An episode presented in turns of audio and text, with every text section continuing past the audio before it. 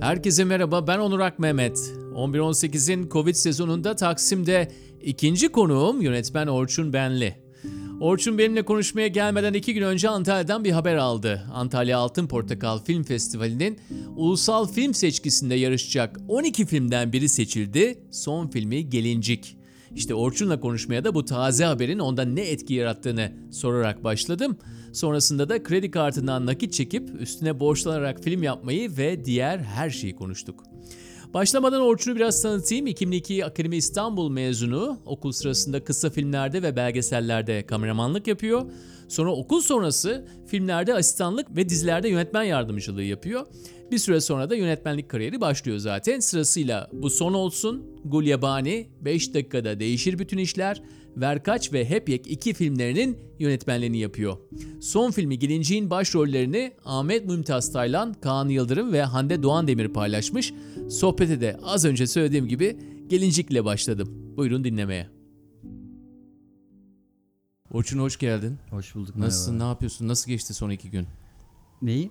Son iki günün nasıl geçti? Ha, iyi yoğun. Covid'den Bu- dolayı camları açtık. Normalde burası tamamen dört duvardır. Bütün perdeleri kapatırız ama şimdi her şey açık. Şimdi atmosfer, dallar, yaprak sesleri Evet. falan rüzgar. Ama senin konsantrasyonun yüksek biliyorum. Ee, Gözlerin bende. Bana anlatsana son 48 saatini ya. e, son 48 saat biraz yoğun geçti. Bu Antalya'nın şeyi belli oldu. Seçki filmleri. İşte iki gün önce öyle onunla uyandım. Ondan sonra onun koşturmacısı var. Biraz filmin son ufak tefek dokunuşları var. Onları bitirmeye çalışıyorum. Ondan sonra hep öyle geçti yani. Sana Çok- ne oldu? Yani son 13 yıllık kariyerinde Aha. bir filmin Antalya'da jüri tarafından Ee, yani şöyle. en iyi 12 filmden biri seçildi. Hı hı. Evet. Gururlandın mı? Yok. Kişisel olarak ne hissettin? Ee, ya insan tabii ki mutlu oluyor da. Sevinç, tamam. Tabii. Ama hani böyle ben çok büyük yaşamıyorum öyle şey. Hatta şaşırdı da arkadaşlarım işte. Çünkü oyuncu arkadaşlardan arayan oldu ya da işte bizim ortaklar filan. Ee, ya niye bu kadar şey yapıyorsun. Hayır aslında seviniyorum da. Ama böyle se- çünkü seçilmeye de bilirdi. Yani reaksiyonunu küçük mü buldular? Evet çünkü sonuçta 48 tane film başvurmuş. İşte 12 seçilmiş ama seçilmeyen e, diğer filmler de var. Hani biz de onların içinde olabilirdik. Bana biraz şey gibi geliyor. Sevinince onların bir burukluğu doluyor bende. Biraz Gerçekten bunu saçma söylüyorsun ama. bana. E- evet evet. Yani biraz. %25'tesin ama %75'in burukluğunu mu hissediyorsun? Evet çünkü on, yani çünkü hepimiz aynı şeyin içinde, aynı üretimin içinde ve bir sürü zorluk yaşadıklarını biliyorum. Ki Yani onlarla hepimiz- illa arkadaş olman da gerekmiyor. Birçoğunu da tanımıyorsun belki de. hiçbir film bilmiyorum. Kimin filmi geldi, kim elendi hiçbir fikrim yok. Tanımadığın, bilmediğin insanların için üzülüyorsun. E, Yani muht- evet ama muhtemelen tanıdığım da vardı da bir önemi yok ya. Sonuçta insanlar yani çalışıyorlar ediyorlar ama güzel oldu. Tabii sonuçta mutluyum yani. Yani niye Onu bu kadar alabiliyoruz mutlu ni- olduk. e, niye bu kadar zaman sonra hani olmuştur? Zaten ben daha önce hiç yollamadım festivallere film. Ha yollasam zaten. hani hep yek falan çekip tabii Hep oraya. ekikiyle oraya- belki olurdu ya. Evet evet. Senin şöyle bir yorumun var. Ben hoşuma gidiyor. Diyorsun ki eskiden mesela e, Çöpçüler Kralı Aha. e, bir, daha hani Kapıcılar insanların Kralı falan, evet. hangileri? Kapıcılar Kralı. Kapıcılar Kralı pardon. Ee, insanların içinde olduğu, sevdiği filmler, gişede de e, reaksiyon gören filmler aynı zamanda Altın Portakal'da da neydi? Hani Ödül alıyor, altın kozada falan tabii Değil alıyorlar. mi? ya. Altın Koza'da, Portakal'da Kemal ödüller Sunay'ın- alabiliyordu ama şimdi değişti. 80'lerin ortasından beri bu Tabii. değişmeye başlıyor dedin. Evet. Şimdi biraz önce gülüşün de hoşuma gitmedi değil yani. Hep iki. İzledim ben bunu. YouTube'da izleniyor. Eyvallah. Ee, Ya bence komik ama işte şöyle bir şey var. Sadece Bek için değil. Mesela ben ilk çektiğim film Bu Son Olsun. Ee, o, onu mesela yollayabilirdim aslında. O çünkü 12 Eylül ile ilgili bir hikayeydi. İlk çektiğin filmi dedin. Evet evet. Ha, zamanında yollayabilirdin. Evet çektiğim zaman o, 10 o, sene önce neyse. evet, o, o mesela hani yollanabilirdi. Niye yollamadın? Ee, ya ben festivallere film yollamak istemiyordum aslında. Öyle bir şey var. Yani böyle çok böyle bunu nasıl anlatayım? Ee, Burun mu kıvırıyorsun festivallere? Yok işte Sanat öyle değil. filmi- Öyle anlaşılabilir Hı. diye şey yapma. Öyle değil de e, yani mesela Metin Hocalar biz Metin Erksan'la böyle bunu çok konuşuyorduk o hayattayken. Böyle bir araya gelip falan bu tip şeyleri. Mesela 2012'de ölmeden önce 11, o 2011'di galiba. Fatih Akın onun Susuz Yaz filminin bir kopyasını buldu. İsviçre'de bir bankanın kasasında mı çıkmış bir yerde. Ve onu restore ettirdi ve Cannes Film Festivali'ne verdi ve işte 40 yıl sonra, 40 küsur yıl sonra Cannes'da premieri yapılıyor, dünya premieri yapılıyor filan. Bu Hülya Evet. Koçit'le olan film değil mi? Evet aynen. Bu Altın Ayı hatta almıştı film. Almanya'da evet. E, hatta işte Cannes'da Martin Scorsese ile bir video çekmişler. İşte o anlatıyor susuz yazı o konu o sunuyor bir şeyler söylüyordu susuz Erol yazı Taş olumlu. E, aynen. O zaman gitmedi mesela Kana Metin Hoca.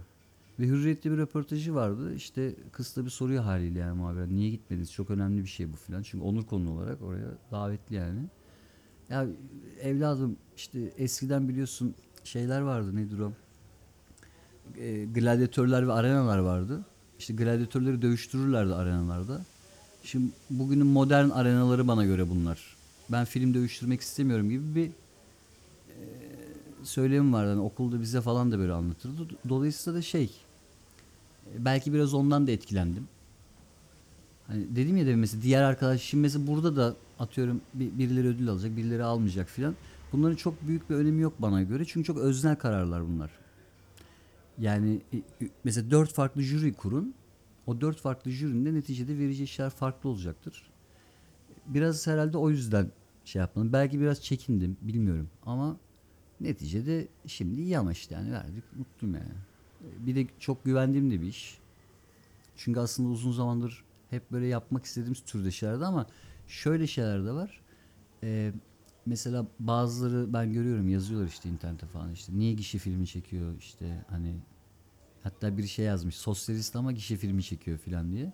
E ama işte kira var, fatura var. Yani böyle hayatın bazı ya, o şeyleri tür var. dengelerle bizim pek sorunumuz yok. Yani Evet. filmi de yaparsın sonra e, Tabii canım. işte ben bu arada 90'lardaki şeyi de yaparsın. şunu da ama söyleyeyim. Bu arada ben zaten yaptığım bütün filmleri de çok severek yaptım. O da başka Tahmin tabii. ediyorum.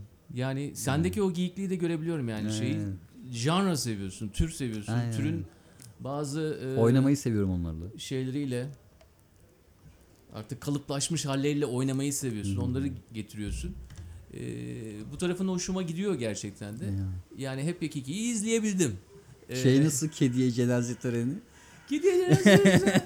Ama şey de güzel. Ee, e, papazların işte günah çıkarması da hoşuma gitti. Yani böyle e, hani şovenist tarafları var. Onlar da hoşuna gidiyor. Yani bir böyle öyle bir noktadan gidiyorsun ki yani kimsenin böyle kırılmasına da gerek olmuyor yani böyle hani tatlı. Hmm. Ama şimdi tabii bu son filmine bakınca ki İngilizce adı güzel. Yani Türkçe adı Gelincik. Ama Ben de o yüzden İngilizce ilk adı- başta Weasel Weasel diye koydurdum ki İyi gelecek yaptın. tarlası sanmasınlar Güzel. diye. Yani. Aynen. Yani Weasel deyince daha böyle Tabii tabii. vuruyor. Çünkü Gelincik abi- hani böyle tatlı kulak memesi kıvamında anlaşılabilirdi. Abi, bir de Hı. çiçek olarak da sanabilirler insanlar yani. Hani hayvan olduğunu bilmez falan falan. Bakalım yani. Güzel. Heyecanlı olduğunu anlıyorum ama bu film hakkında. Yo heyecan. Ya çok mutluyum çünkü film çektiğim için. Çünkü benim için çok önemli bir tarafı var filmin. Yani anlattığı şey uzun zamandır yapmayı planladığımız böyle 3-5 işten biri. Ya onu yapabilmek. Ee, bütün yani tüm birikimimi verip o kadar gözü karartıp yaptım yani. Şimdi bu e, internette fon toplamaya çalıştın. Tamam mı bu film için? Hı hı ama toplayamadın. Evet. E, o limiti de e, vuramayınca zaten hiçbir parayı da alamıyorsun. Doğru değil mi? Aynen. Peki bu olduktan sonra bana kısa kısa anlatabilir misin? Ne yaptın? Ne kadarını kendin finanse ettin? O fon verenlerden yine de fon aldın mı? Başka yapımcıyla nasıl konuştun? Aa, yok. Hiçbir fon yok. Hepsini ben karşıladım. Her şeyi tamamen sen mi finanse Evet, ettin bu evet, filmi? Evet. İşte en son kertede işte biraz kredi çekmem gerekti. Çünkü bitti artık yani. Bir de faizler düşük ya iyi oldu. E, Aynen öyle işte yani oradan. Gerçi Çünkü- dolardan kaybettik ama para dolardaydı çünkü. Lan biz bozdurduk sete çıktık dolar 7'yi geçti şimdi 8'lerde falan yani. Millete dolarla ödeme yapsaydın o zaman yani şey onlar kazanırdı. ke- ke- hayır ama bir kere bozulunca artık Türk parası da geçiyorsun ya.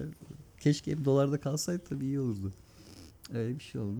İşte son Üzerine şey- kredi çektin, birikimlerini kullandın ve Aha. diyorsun ki Altan Antalya Film Festivali'nde ilk 12 filmden biri olarak seçilen ve Ekim ayında yarışacak olan film tamamen senin tarafından finanse edildi diyebilir miyiz? Evet evet. Zaten yani fon bulmak zordu ona. Bence yani. Çok kolay- Korkarlardı yani. Ya korkarlar mıydı bilmiyorum da zor olurdu. Çünkü biraz Evet politik bir tarafı var tabii biraz sert belki gelirdi insanlara. Çünkü hani ülkenin iklimi de biraz şimdi farklı falan. E bir de ben zaten sonuçta para benim yani istediğim yere harcarım. Kimisi araba alır, kimisi ev alır, kimisi bilmem ne var. Ben de bu kadar inandığım bir şeye koymak istedim. Hani karşılığı ne olur ne olmaz, nereye gider nereye gitmez bilmiyorum ama şunu biliyorum. Benim için en önemlisi şuydu. Birkaç tane şey vardı bu, bu, bu hareketi yaparken. Bir bunu tamamlayıp bunu bitirebilmek. Yani bir sonuca vardırabilmek. Ki yaptın çek. Evet. İkincisi de bu sonuçtan memnun olmak. Kişisel olarak benim memnuniyetim ama yani. Üründen dolayı diyorsun. Evet evet. Ki onu da galiba memnunsun. Çek. Evet dolayısıyla benim için okey. Yani çünkü Hayatında ilk kez mi böyle bir şey yapıyorsun? yok daha filmin kendi ilk finansı- filmde de yaptım. Yani ilk filmde bakanlık desteği vardı ama ilk filmde bundan 9-10 yıl öncenin parasıyla 450 bin lira borca girdim. Yani aşağı yukarı 200 küsür bin dolar falan para yapıyordu o zaman. Ve cebimde 20 lira para vardı. Biraz benim öyle var gözü kara taraflarım da. Ee, Oradan da kurtuldum ama yırttım yani. Hani çünkü o kanala satıldı vesaire filan falan. O şekillerde döndü yani. Yani çok aç kaldığım da oldu. İşte kurtardığım da oldu filan. Öyle Sen nasıl bir ileride. 10 sene yaşadın ya son 10 seneyi? Vallahi elektriklerimin bile kesildiği oldu sana öyle söyleyeyim. Evet. Yani çünkü e, genelde şu aşağıda bir hayatın var değil mi? Yani hayatın en azından bir bölümünde Cihangir var. Evet. Ee, Çok eskiden beri, ta asistanlığımdan beri. Daha Evet. o zamandan beri var. E, e, sosyal de bir insansın. Çalışıyorsun. Hem piyasa filmini yapıyorsun, hem kendi filmini yapıyorsun. Politik olarak aktif bir adamsın. E, selebriti tarafın bile var. Ya bunların hepsini dengelemek, bir de hayatını yaşaya, yaşayan özgür bir insan olmak kolay bir 10 sene geçmemiş senin için. Daha diğer unsurlara girmedim. Biraz sonra gireceğim ama yani bir böyle sanki senin haberin geldiği zaman senin hakkında araştırma yapmış birisi olarak ya adam da böyle hani bir şekilde bir virgülü koyuyor herhalde burada. Nokta demeyelim ama Ha. bir virgül koyuyor hayatına gibi geldi bana. İlla hani ay başarılı oldu, seçildi filan kategorisinde bir şey Benim olarak algılama başarı, bunu. Evet, başarı da çok göreceli bir şey. Anladın ama değil mi dediğimi? Yani Evet, sanki evet. böyle bir Aynen. tamam hadi bir sonra safhaya geçelim. Tabii tabii benim için de ben mesela şimdi biz bunu bir gerilim üçlemesi gibi düşünüyorduk. Ee, diğer iki hikaye de belli.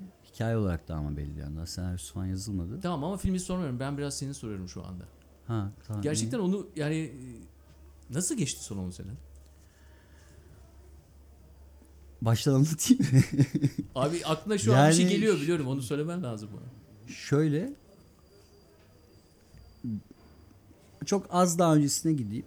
2007'de e, 2005 diyeyim hatta. Ben asistanlık falan yaparken o dönem e, asistanlık yaptığım bir hocam şirketin de ortaklarından biriydi zaten. Şirketin sahibiyle beraber bana bir teklifte bulundular. İşte bir dizide çalışıyorum. İşte asistanlığını yapıyorum hocanın. E, bizim hoca da başka bir projeye başlayacaktı. Yani çok yükseldikleri, çok güvendikleri projeydi. Gerçekten de çok iyiydi. Yani sonra kaldı yapmaktan vazgeçtiler bazı problemlerden ama çok iyi bir işti ve dedi ki "A- Aralık'ta mı Ocak'ta mı ne ben dedi yarıda dedi sana dedi bırakayım işi.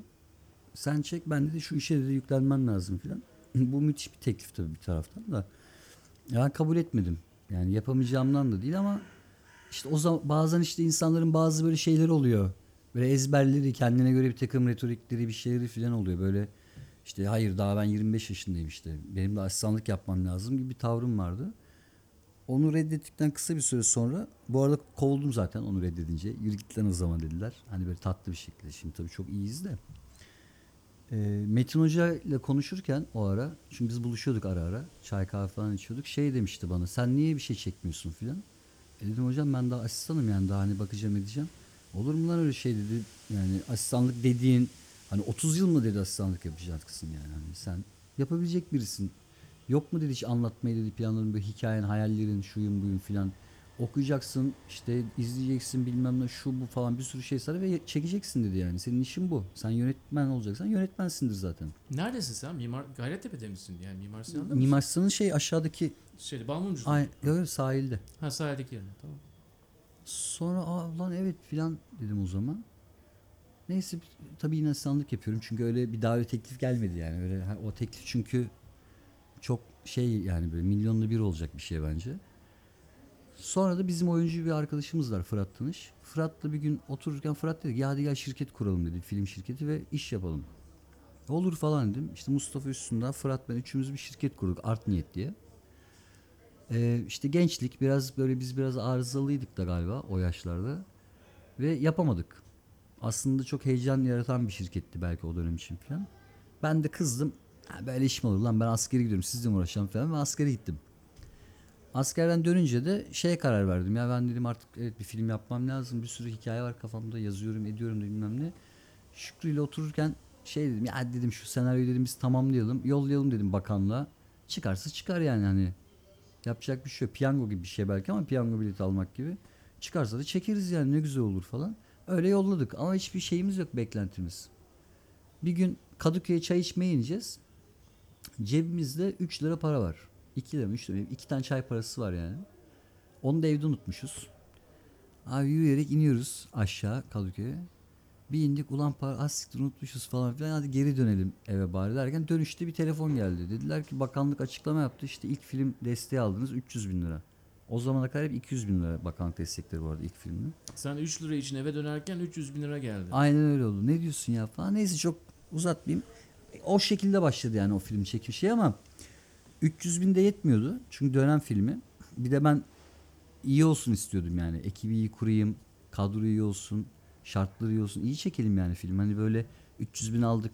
100 bine 200 bine kıytırıktan hani sırf bakanlığa teslim etmek için film çekip işte kalanını da bilmem ne yapalım gibi düşüncem olmadı. Peki o yüzden geriye kalan 200 bin doları kimden borç aldın? ee, şöyle oldu öyle yapmadım. Ee, 300 bin zaten bir kere de alamıyorsun. Yani 3 taksit olarak veriyorlar. İşte bir 100 bin lira mı veriyorlardı bir, şey bir o kadar daha. Bir de posta veriyorlar. Öyle parça parça alıyorsun. Dolayısıyla seti tamamlamak için aslında bizim aldığımız para tüm set boyunca 3'te 2'si filan. Mümkün değildi yani o paralara. Dağıtımcıyla görüştüm. Çok ilginç oldu ya o süreç. Daha önce hiç film çekmemiştim falan ama mesela Tiglon, Özen Film bütün dağıtımcılar avans vermeyi kabul ettiler yani para vermeyi. Onlardan bir miktar aldım. Bir de altın yıllar yani tabii İstanbul için ve Evet abi Tiglon, Yani Miglon hareketli falan yıllar yani. Aynen ve bir de avans ya onu aslında sana borç olarak veriyor. Borç alıyorsun yani. Gişeden tahsis ediyorsunuz zaten dağıtımcı. Sonra kanalla görüştüm Kanal D ile. İlginç bir şekilde Kanal D ön alım yaptı. Daha senaryo aşamasındayken yani. Filmi daha görmediler. Benim ne çekeceğimi de bilmiyorlar. Ne olacağı belli değil yani ama aldılar. nasıl açıklıyorsun bunları peki? Bilmiyorum ki. Bana güvendiler herhalde.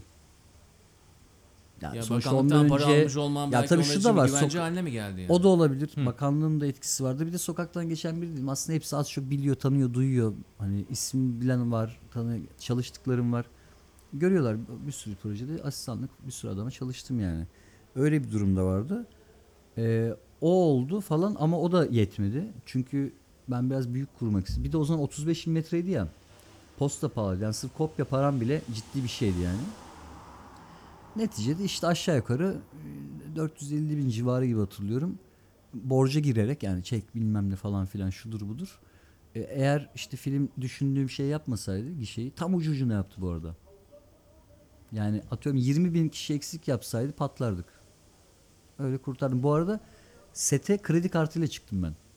Öyle ilginç bir anım var. Çünkü bakanlıktan gelen ilk taksit var ya bizi sete çıkaracak olan. Abi bir bürokratik bir şey takılmış. Bir hafta sonra gelecek dediler. Bir hafta sonra garanti geliyor. Çünkü devlet işi zaten hani şey değil ama e bir hafta attı. Şimdi benim de oyuncuların büyük bölüm şehir tiyatrolarından ve işte premierler başlayacak filan falan sezon açıyorlar. Adamların gitmedi programlar her şey kopuyor. Bir dizide olan var bilmem ne olan var. Ben o tarihte yani o planladığım gün çıkacağım. Planladığım gibi çekebilirsem her şey olursa bittiği günün ertesi gün zaten oyuncuların çoğu yok. İşte oturduk akşam saat 8 7 miydi 8 miydi? Bizim işte uygulayıcı yapımcı arkadaş dedi ki ya Yaz sıcağında. bu Ha. dedi delilik yani. Ne kadar dedi param var dedi cebimde. 20 lira vardı böyle. Çıkardım dedim 20 liram var. Ya dedi ki sabah sete çıkılacak. Kamyonlar bu arada gelmiş. Bekliyor kapının önünde şeyde otoparkta. Set saati verilmiş. Bütün ekibin haberi var filan. Dedim ki asıl delilik dedim sete çıkmamak yani. Çıkmazsam ben dedim bu filmi hayatta tamamlayamam. Çekemem yani. Her şey değişecek o zaman. Oyuncu kadrosu değişecek bilmem ne olacak filan. Ondan sonra dedim ki siz dedim çıkıyorsunuz sete sabah çıkacağız yani. Ben ayrıldım eve gittim. İşte girdim içeri. Pedere dedim ki onun bir kredi kartı var Gold. Limiti biraz yüksek onun. Dedim baba dedim şu kredi kartını dedim bana versene. Yarın dedim işte sete çıkacağım para lazım filan. E dedi ki oğlum ya nasıl olacak? Hadi dedi bakanlıktan yine geç, gecikti bir şey daha oldu. Olur ya. Ya da bir hafta yetmedi bu para. Durdun. Yapamadın. O zaman dedi bunu ödeyemezsin ki zaten. Nasıl yapacağız o zaman filan. Neyse ha falan filan yaptım. Ben içeri gittim. Canım sıkıldı lan. Nasıl olacak şimdi yarın falan diye kara kara düşünüyorum. Sabah set var yani. Neyse kapı açıldı. Peder girdi. Attı kartı. al lan dedi. Ama eğer bunu da geri dedi bana ödemezsen ben o zaman sana falan filan. İyi tamam dedim. Ben kart aldım. Çıktım sete. İlk dört gün öyle geçti. E, dördüncü gündü galiba. para bitti. Lan nasıl yapacağız? Daha üç gün daha var falan. Abi böyle monitörde oturuyorum. Bir tane bizim prodüksiyon asistanı bir kız var. Kız bir özel okulda okuyordu filan. Ee, or- özel okuldan mezun. Yani aile durum falan iyi. Bir tane zarf koydu monitörün üstüne. Ben de baktım ne bu falan dedim. E, Hocam dedi işte 15 bin lira dedi çektim. Bankada dedi hesapta para vardı. Siz dedi bu üç gün dedi bunları biz dedi prodüksiyon olarak tamamlayabiliyoruz. Yapalım siz dedi pazartesi dedi para gelince salıydı galiba. Bana dedi ödersiniz. Resmen böyle Deo Ex Machine oldu böyle. Laps diye tepeden böyle bir şey indi. Eyvallah falan değil mi? Öyle bitirdik. Hatta Mustafa oynuyordu o filmde. Geldi oturdu yanıma dedi ki Moruk dedi ben dedi işte prensip olarak parasız oynamıyorum yalnız filan. E dedim tamam moruk o zaman verelim dedim yani. Tamam ver benim paramı falan. O 20 lira vardı hep duruyordu o cebimde. Çıkardım onu verdim. Dedim al. Tamam dedi ya para paradır dedi yani. Böyle aldı. O öyle onunla öyle oynattık. Öyle oldu yani. Yani biraz risklere girerek oluyor ama yapıyorum. Ben biraz seviyorum ama biraz yukarıdaki beni seviyor galiba. Yukarıdaki seviyor ama peder de seni seviyormuş. Evet evet peder evet. Ee, yani o onun şeyi büyük tabi. Burada da öyle. Yani bu filmi yapmamda da zaten ana yapımcı o aslında. yani geçen yaz Yusuf Bey mi adı? evet evet işte Antalya'da işte yanına gittim hani bir oturalım karar verelim konuşalım ne yapacağız falan diye. Gel dedi içelim dedi sahilde anlat bakalım falan. İşte anlattım dedim böyle böyle hani şudur budur. Senaryo bu. Ahmet abi o zaman okeydi. Zaten ilk Ahmet abiyle konuşup. Biraz zaten onun da etkisi var. Ahmet abi dedi. Ben hani okeyim. Bak bu iş çok iyi. Bunu mutlaka eğer yapabiliyorsan bir şekilde zorla ve yap. Sen dedi çünkü ben biliyorum çıkarsan yaparsın dedi seti. Bu baş aktör değil mi? Ahmet Mümtaz Taylan. Evet evet. Şimdi babanla ne zaman buluştunuz? Bu bu biraz biraz önce anlattığın içtiğiniz zaman ne zaman? Film çekilmeden Geçen önce yaz mi? ha. Hı, aynen. geçen yaz. İşte Ahmet abi okumuştu. Bir, biz sabahları bir arada kahve falan içiyoruz. Dedik ya yollasana şunu bir okuyayım. İyi falan dedim yolladım. Sonra işte dedi ya iyi bu. Hani buna dedi girersen ben okeyim dedi yani. Tamam. Babanla Antalya'da içiyorsunuz o gece. Sonra ben de gittim Antalya'ya o ara bir şey için zaten gidecektim. Oturduk dedim ki ya böyle böyle ben dedim bu filmi yapayım diyorum. Nasıl yapacaksın dedi. Dedim yani işte kenarda dedim var ya dedim hani biraz bir şey. E dedim onu harcayayım diyorum ben. E, e dedi ki yani nasıl olacak dedi ya her şey ya söylediğin rakam hepsi dedi yani hepsini harcayacak mısın? Dedim yani bütçeler dedim biraz %10 %20 dedim sapma payı oluyor ya belki dedim senden de biraz hani olabilir filan ama ben buraları bitiririm bunu. Yani öyle düşünüyorum. Ee, çünkü dedim şeyi de düşünüyorum yani filmi harcamasam ne yapacağım ki dedim yani zaten.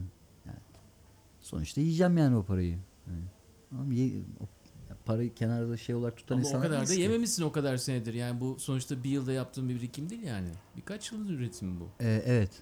Evet. O zaman da hemen Ama- yiyen de bir adam değilsin illa. Yok ama şey için işte yemedim. Daha Zaten sonra benim, çok yemek için. hayır yemek. benim zaten kafamda vardı o. Yani filme Ha tamam. onu planlıyordum ama, Ama, bunu yapmazsan yiyen adam olursun yani diyorsun. ya hayır kısa sürede yemesen uzun var yersin ya. Anladım, hani anladım. yenir yani. E, Yani nedir? Özel yemeğe gerek yok. Kira bile ödesen yenir. Aynen. Öyle deyince Ne cevap verdi baba? dedim ya bu benim için çok önemli filan. E tamam o zaman sen de öyle diyorsan şey yap madem öyle yap bakalım gir filan dedi. Ondan sonra öyle girdik işte yaptık bitirdik. Ya benim için o şey önemliydi işte benim sorumluluğum oydu. Yani çünkü ona ben buna ne gideceğim yapacağım dedim hani bitireceğim.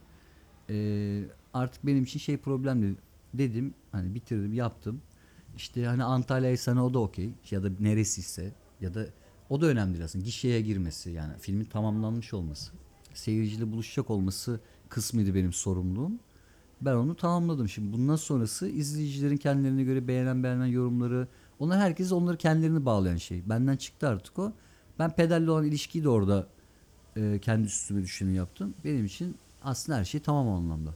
Bundan sonrası şey artık hayat. İkinciyi düşüneceğim şimdi. Bundan sonrakini yani. İkinciyi mi dedin? Ee, bundan sonraki yapacağım iş işte. Ha, ikinci. Bir sonraki. Hmm. Güzel yani burada bir dirayet de var ama aynı zamanda bir e, tabii olayın kısmet tarafı da var yani. Var var. E ama bu iş böyledir. Biraz şa- ya işte şey diyeceğim demin hani dedim ya diğer hani sen tanımadığın kişileri mi izliyorsun seçilmeyenleri falan. Aslında biraz şöyle bir şey var. Bizim işimizde şans da çok önemli.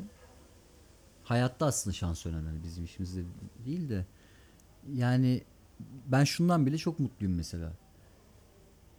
Atıyorum rakam bilmiyorum ama sallıyorum mesela 5000 reji asistanı varsa, varsa mesela ya da yönetmenlik yapmak isteyen diyeyim reji asistanı ne bileyim.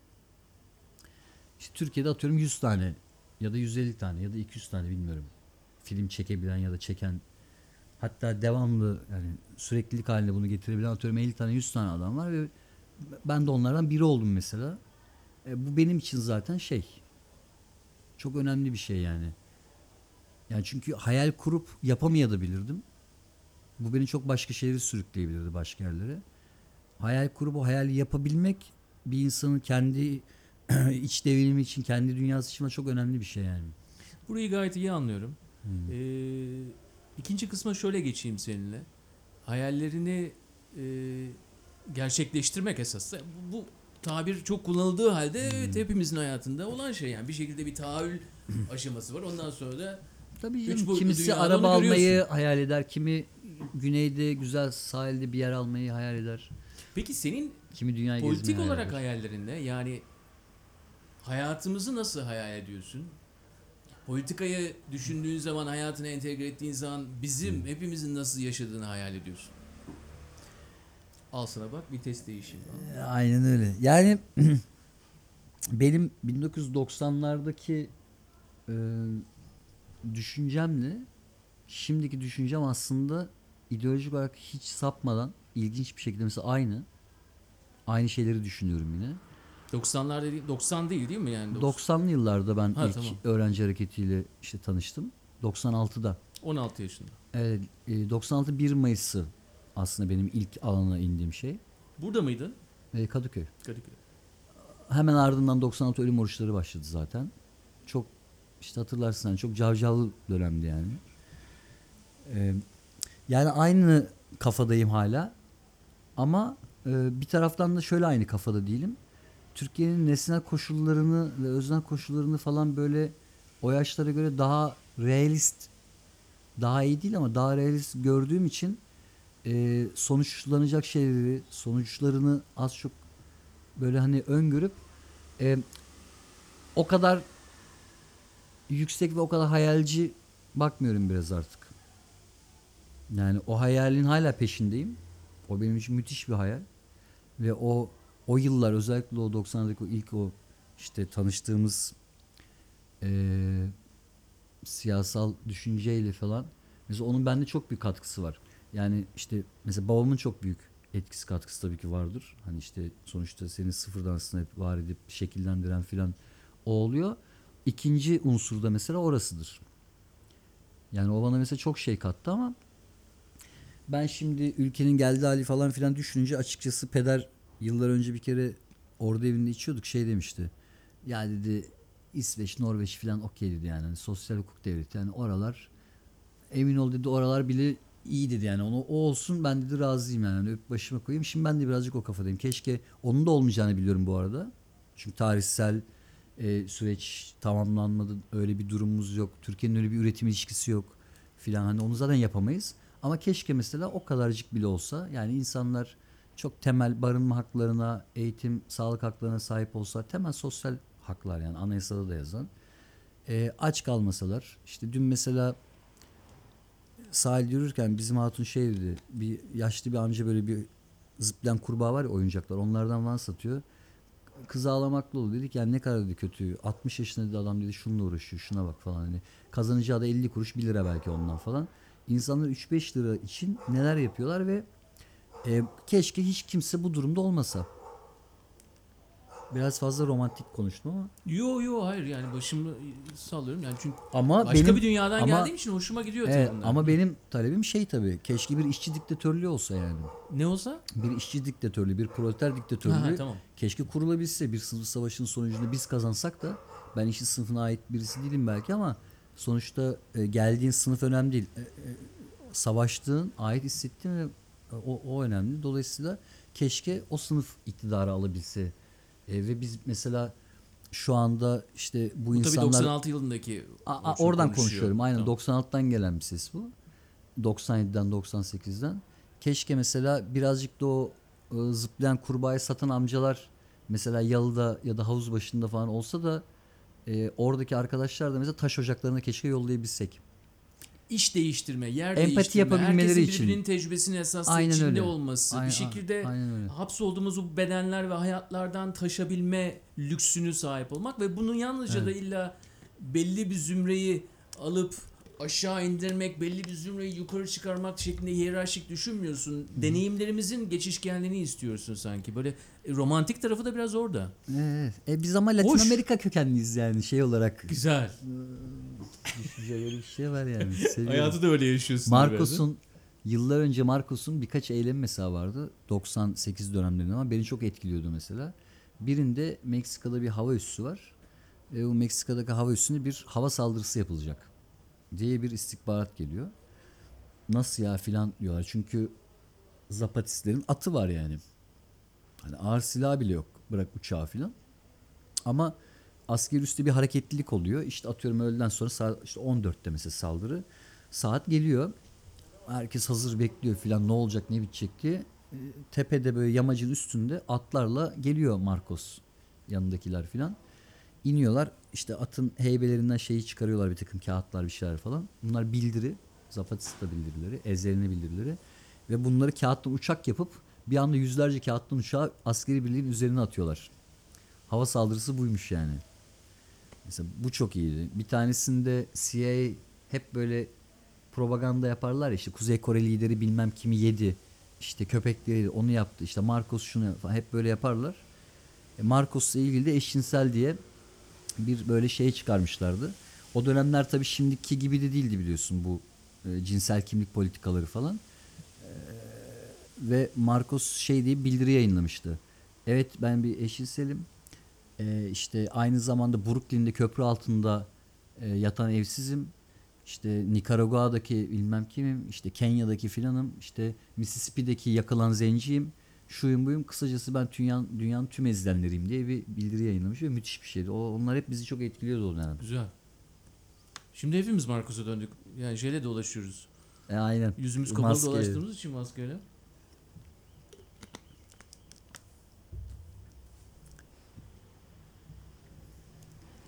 Uzun bir sessizlik. E, ama sessiz bir- Zaman zaman şey görüyor musun peki? Yani e, biraz önce anlattığın hayatla e,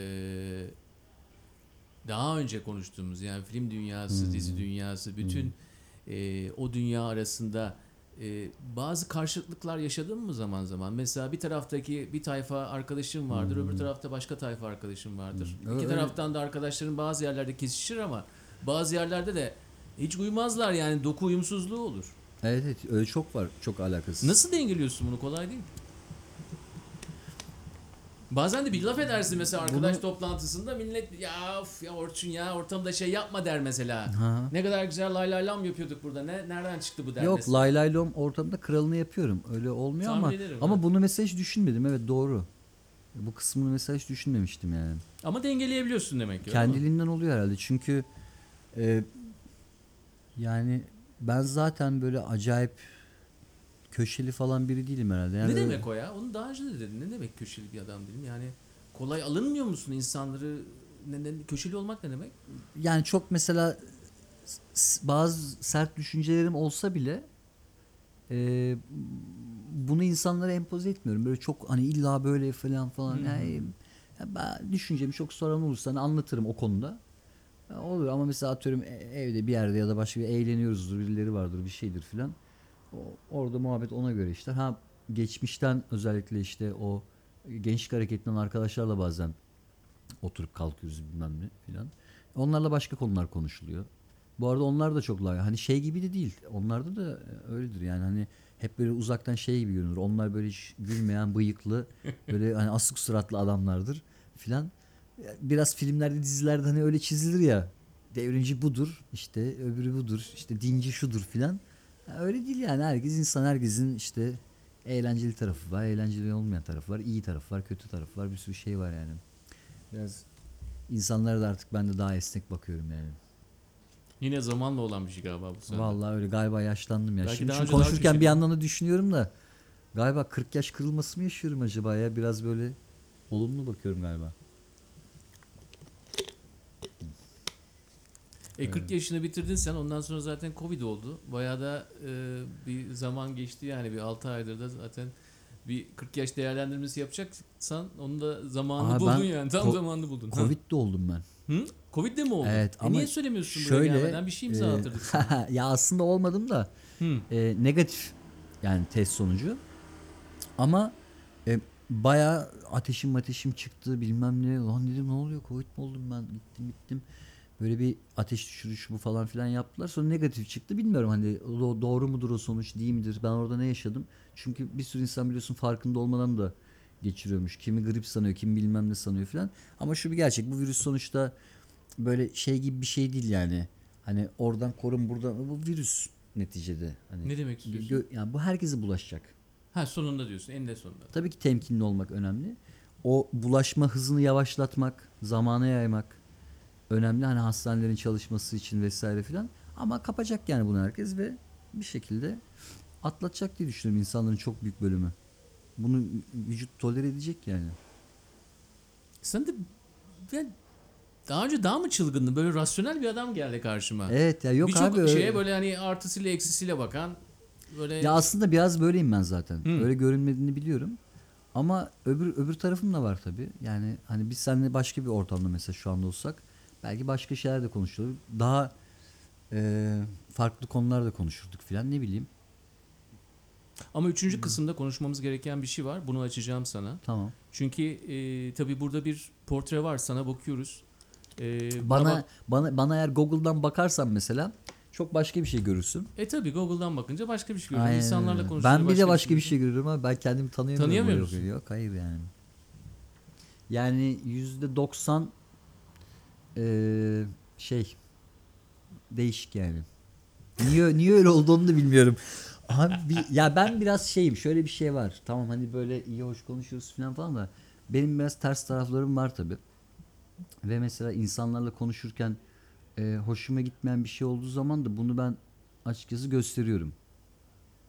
Tamam, Söylüyorum da güzel. belli de ediyorum. Zaten saklayamam Tamam. yani. Bunu böyle kendim şey yapmak için o yani öyle oluyor. Biraz bazen sert de yapıyorum.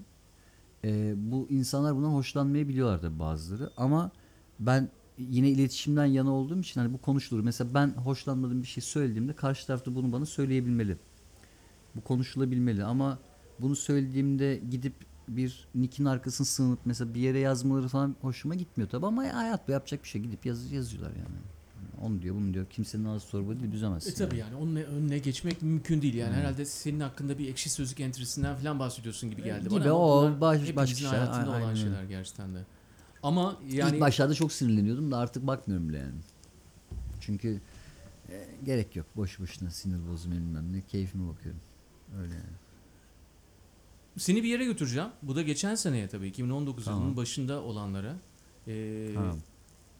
Evet yani Antalya'da anneni kaybettin. Hı hı. Ee, 15 Ocak 2019'da Aynen. ve e, bir trafik kazası cinayeti sonrası diyelim. Hı hı. Ee, ve bir gece önce de annenle konuşmuştun. Son konuşmanızdı. Sen nereden biliyorsun ya? Yani sonuçta burada oturuyorsun. Bir şekilde bilmem gerekiyor bunları da. Ve burada oturmandan dolayı da sana şunu soracağım. Ee, zaman zaman bu podcast'ta zaten insanların her türlü şekliyle Hı. yaşadığı şeylere gidiyoruz ama bu tabii bir insanın yaşayabileceği en ağır şeylerden bir tanesi. Hı hı. Seni o zamana götürsem Hı hı. hatırlıyor musun ne konuştuğunuzu, nasıl konuştuğunuzu? Hatırlıyorum tabii canım. Biz de burada ne kadarını paylaşırız? Yani düşüneyim bakayım. Yani çok öyle paylaş paylaşacak ya da paylaşmayacak bir şey değil. Normal hani rutin Rutin bir konuşma. Gece Ee, yarısı. gece Gece, saat- anneyi arama. 12 bu- o, o mesaj attı. WhatsApp'tan mesaj açtı. Konuşmadık da. Bir önce bir konuştuk akşamüstü. Ee, o zaman ben o gelecekti İstanbul'a. İşte mercan balığı şey yapmışlar. İşte peder avlamıştı işte onları ayarlıyorum filan falan bilmem ne. Bir dakika onlar buz, buzda gelecek mi yani İstanbul'a? Antalya'dan buraya mı gelecek? Ha evet evet. E, geliyordu oradan böyle balık falan. Keyif. Çünkü benim teras falan hani ben böyle seviyorum böyle mangal mangal. Burada falan. mangalda A- yapacaktınız. Aynen. Ee, işte o ondan sonra bir WhatsApp'ta işte gece 12-1 gibi böyle bir konuştuk. Filan işte ne yapıyorsun şudur budur filan. Bizim o ara bir proje durum vardı işte onu sordu ne yaptınız hallettiniz mi konuştunuz mu filan. Hani öyle öyle, öyle bir şeyler konuştuk. Ben de birazcık açıkçası "Aa, ya lan bakarız filan falan şey yaparız falan dedim. Ondan sonra e, işte sabahında uyudum zaten işte birkaç saat sonra falan. İşte sabah işte peder aradı. Dokuz buçuk muydu neydi? Normalde çok öyle hani telefon ya ne bileyim ya şarjlı olur ya içeride bir yerde olur falan. Tesadüf e, telefonda yataktaydı. E, koymuşum yani hani çünkü arada oyun oyun oynuyorum falan gece. E, Gayri ihtiyar çalınca peder olunca da açtım hani acaba hani bir şey mi oldu hani çok hani aklıma bir şey gelmedi de nedir filan diye açtım. Telefonda işte direkt tabii daha gözümü daha açmamam. Daha uyuyorum yani. Böyle bir cümleyi duyunca ha falan tamam dedim sen kapat ben dedim seni arayayım. Böyle saçma da bir şey oldu yani adamın bir de yüzünü telefonunu da kapattım. Dedim, Dur arayacağım seni filan diye. Bak bana sana kaza olduğunu mu söyledi yoksa Yok direkt söyledi. Direkt söyledi. Bana öyledir yani direkt şey yaptı söyledi. Ee, öyle oldu. Ondan sonra işte hemen hızla işte bir araba bulalım bilmem ne nasıl olacak. Arabayla bırakmadılar zaten beni.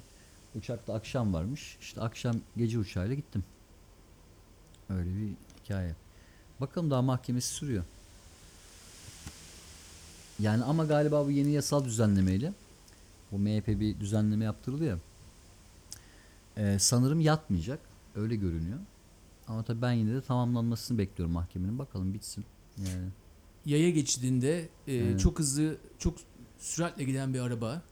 e, rapor var. 10'da 10 kusurlu zaten. Onda 10 kusurlu bulundu. Ya bir de şöyle ben de mesela şey durumunu anlıyorum. Yani ben de müthiş kurallara uyan insanız hepimiz yani. Hani ben de tabii ki hız yaptığım oluyor filan şimdi. Bunu yapmıyorum desem yalan olur. Ama orası meskul mahal. Yani e, orası otoban değil. Şimdi gişeden çıkarsın otobandan yapıştırırsın onu anlarım. Zaten orada hız sınırı da ona göre filan. E, meskul mahal orada sürekli ve adam oralı şeyi biliyor yani sürekli orada çocuklar çıkıyor ona. Çünkü yolun yanı kumsal. Denize sıfır orası yani. Bu Mersin'e giden yol değil mi? Evet evet olan. aynen aynen Alanya Anamur yolu.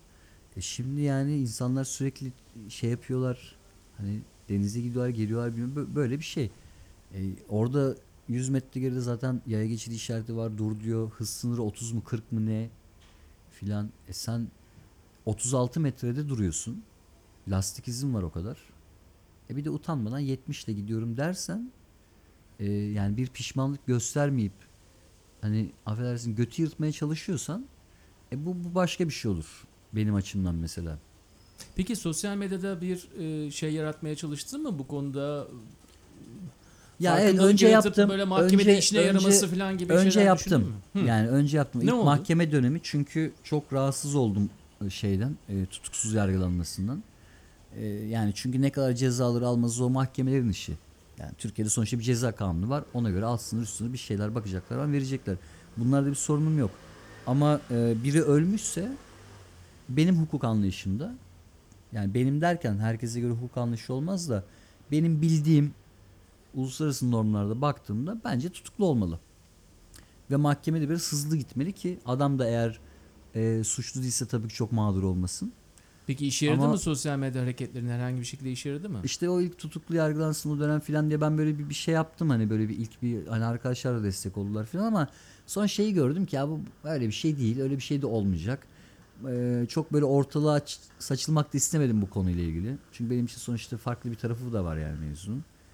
Ee, ve birazcık göreyim bakayım dedim yani acaba ne olacak. Şimdi işte 25'inde yeniden işte mahkeme var. Ee, işte bakalım ne sonuç şey bekliyoruz yani sonucu. Bu ayın 25'inde. Evet evet. Bu ayın Antalya'da mı 25 görülüyor mahkeme? Alanya'da. Alanya'da. Yani ya 25'inde sonuçlanır Gidecek ya belki misin? 25'inde gitmeyi düşünüyorum 25'inde evet. Yani çünkü daha önce hiç gitmedim.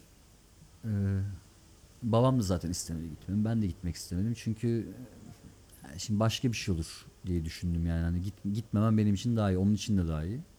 Ben çünkü bu kadar böyle realist hani şey hoş falan konuşan bir adam olsam da biraz sinirli bir tarafım var tabii yani. Doğal olarak da sonuçta hani annemi öldürmüş birisiyle karşılaşmak beni nasıl yani ne tepki vereceğimi bilmediğim için gitmek istemedim. Ama 25'ine gideceğim.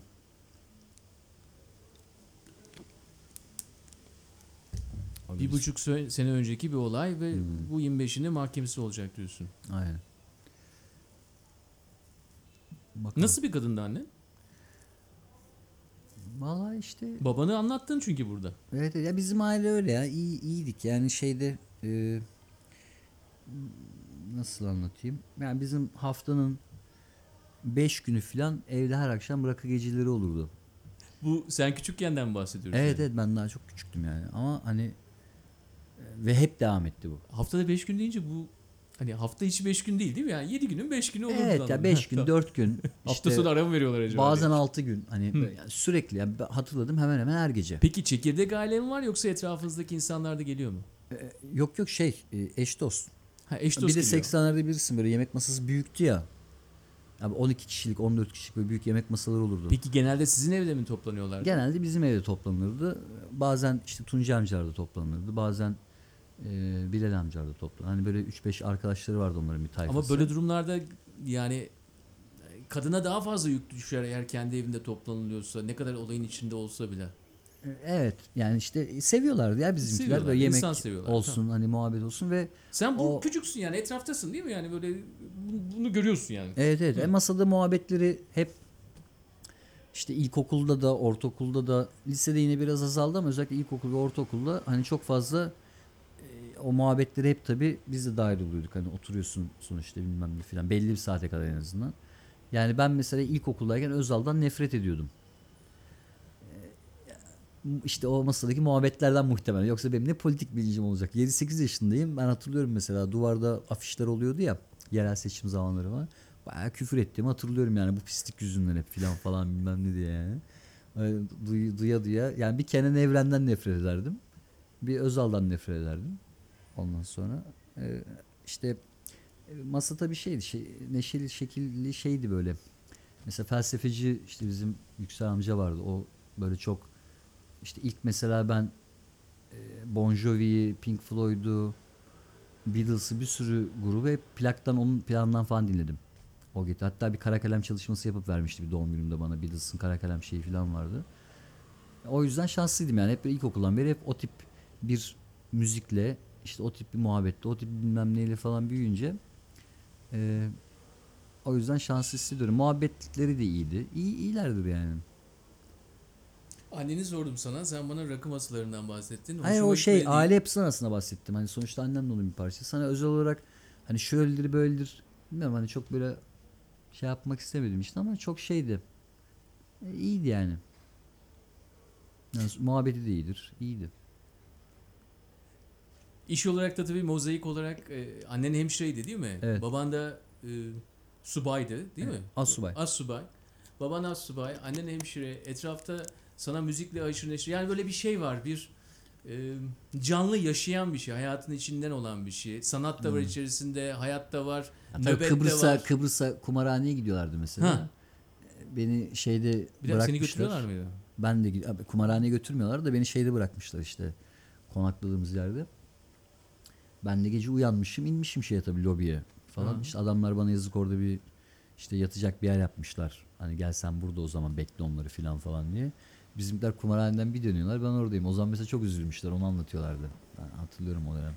Ya işte ne bilelim uyanacağını filan biz gittik çocuk baktık aşağıda filan falan diye. Öyle şey eğleniyorlardı yani. Sen de eğleniyormuşsun zaten. Yani bunların Ben hiçbirini çok- böyle böyle şey bir Evet, çocuk evet. olarak anlatmıyorsun da bana beni evde bıraktılar, beni Yok, şeyde yok canım. bıraktılar diye anlatmıyorsun yani. E tabii canım yani.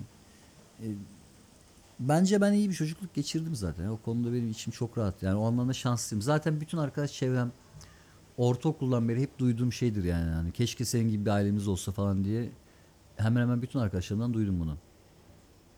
Öyle özel bir durumları var. Özel tiplerdir yani.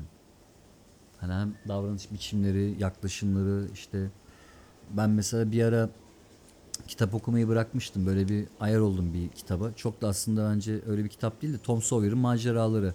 Niyeyse okumak istemedim yani böyle bir kenar attım. Sonra bıraktım okumayı filan. İlkokul son mu orta bir mi neydi? İlkokul bittiği zamandı. Ondan sonra işte ortaokulda orta birde hiç okumadım kitap kitap filan. Normalde ben çok Sen Tom Sawyer'ın e, maceralarına mı kıl oldun anlamadım. Kırmızı kaplı bir tane kitap vardı böyle. Ee, niye oldun? Sawyer'da Huckleberry- Sawyer diye Huckle- yazar. Huckle- W'su bile yoktur. Ha. Huckleberry film falan işte. Evet evet.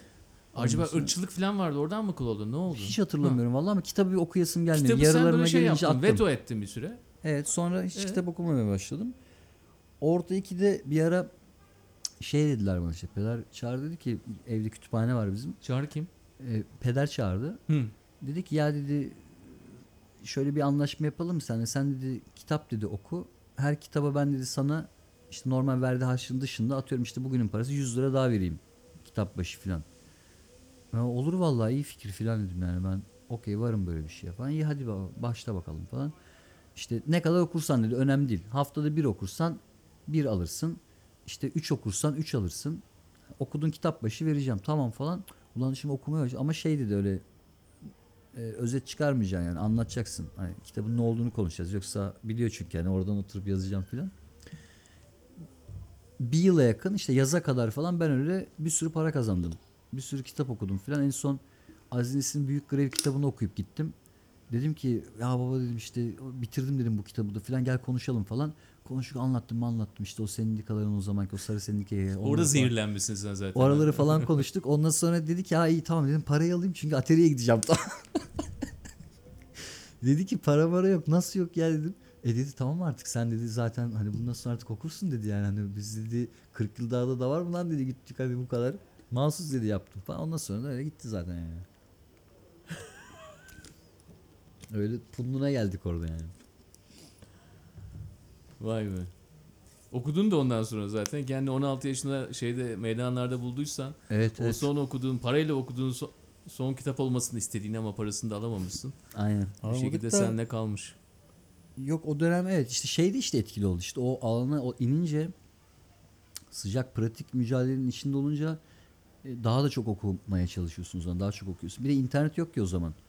Mecbur kitap okumak zorundasın yani. Bir şeyler alıp oradan buradan bulacaksın okuyacaksın filan. Şimdi Google'da istediğin şeyi açıp istediğin konuyla ilgili istediğin makaleyi her şeyi okuyup indir ya da kitap indirebiliyorsun filan. Ya da en ufak bir bilgi birinin fikrine bakabilirsin falan ama o zaman biliyorsun öyle hiçbir şey yok. Gideceksin işte sahafta oradan kitap alacaksın ya da işte bir kütüphaneye gideceksin bir şey olacak filan. Anca öyle bir konuyla ilgili bilgiye ulaşmak zordu yani. Yani ulaşıp onu okuyup tartışıp bilmem ne filan falan şimdi öyle. Şimdi saniyelik telefonla bile bilgisayara gerek yok yani cebimde zaten taşıyorum. Öyle bir hale geldik artık. Ama zamanında ruhu yapacak bir şey yok yani. Zaman ruhu zamana da uymuşsun be kardeş. E, Böyle bir uyuyoruz, ne noktaya yapalım? gelmişsin ki yani adapte olmuşsun. Evet, Ama evet. aynı zamanda bazı şeyleri de içinde tutmaya devam etmişsin. Aynen. Büyük ihtimalle de biraz önce bahsettiğin hikayedeki o sofralar ve onun olduğu hane de onun bir parçası olarak gözüküyor. Aynen. Ağzına diline sağlık. İyi ki buradasın. Ee, Teşekkürler geldiğin için. Ben teşekkür ederim. alla mattina appena alzata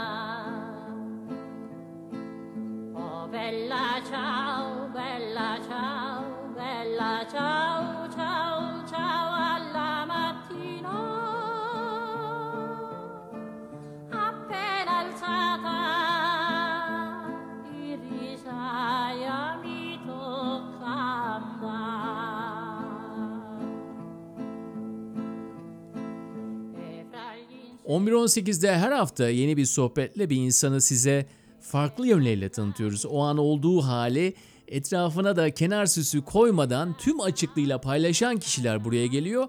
11.18'deki sohbetlerinde bence farkı bu. Şimdi çılgın hikayeler ve adrenalin anları elbette var insanın hayatında ya da olmalı ama bu sansasyonel taraflar insanı sadece bir yönüyle anlatıyor. Bizi bir araya getiren şeyler ise hepimizin yaşadığı ve yaşayacağı deneyimlerden geçiyor. Onun için Orçun'a ve gelmiş geçmiş tüm konuklarıma sevinçlerini olduğu kadar kırılganlıklarını da dürüstlükle benimle paylaştıkları için teşekkür ediyorum. Haftaya yeni bir insan, yeni bir hikaye ve yeni bir podcast ile buluşmak üzere yaşamaya devam edin ve beni her hafta kesintisiz dinlemek için Spotify'da 1118'e abone olun.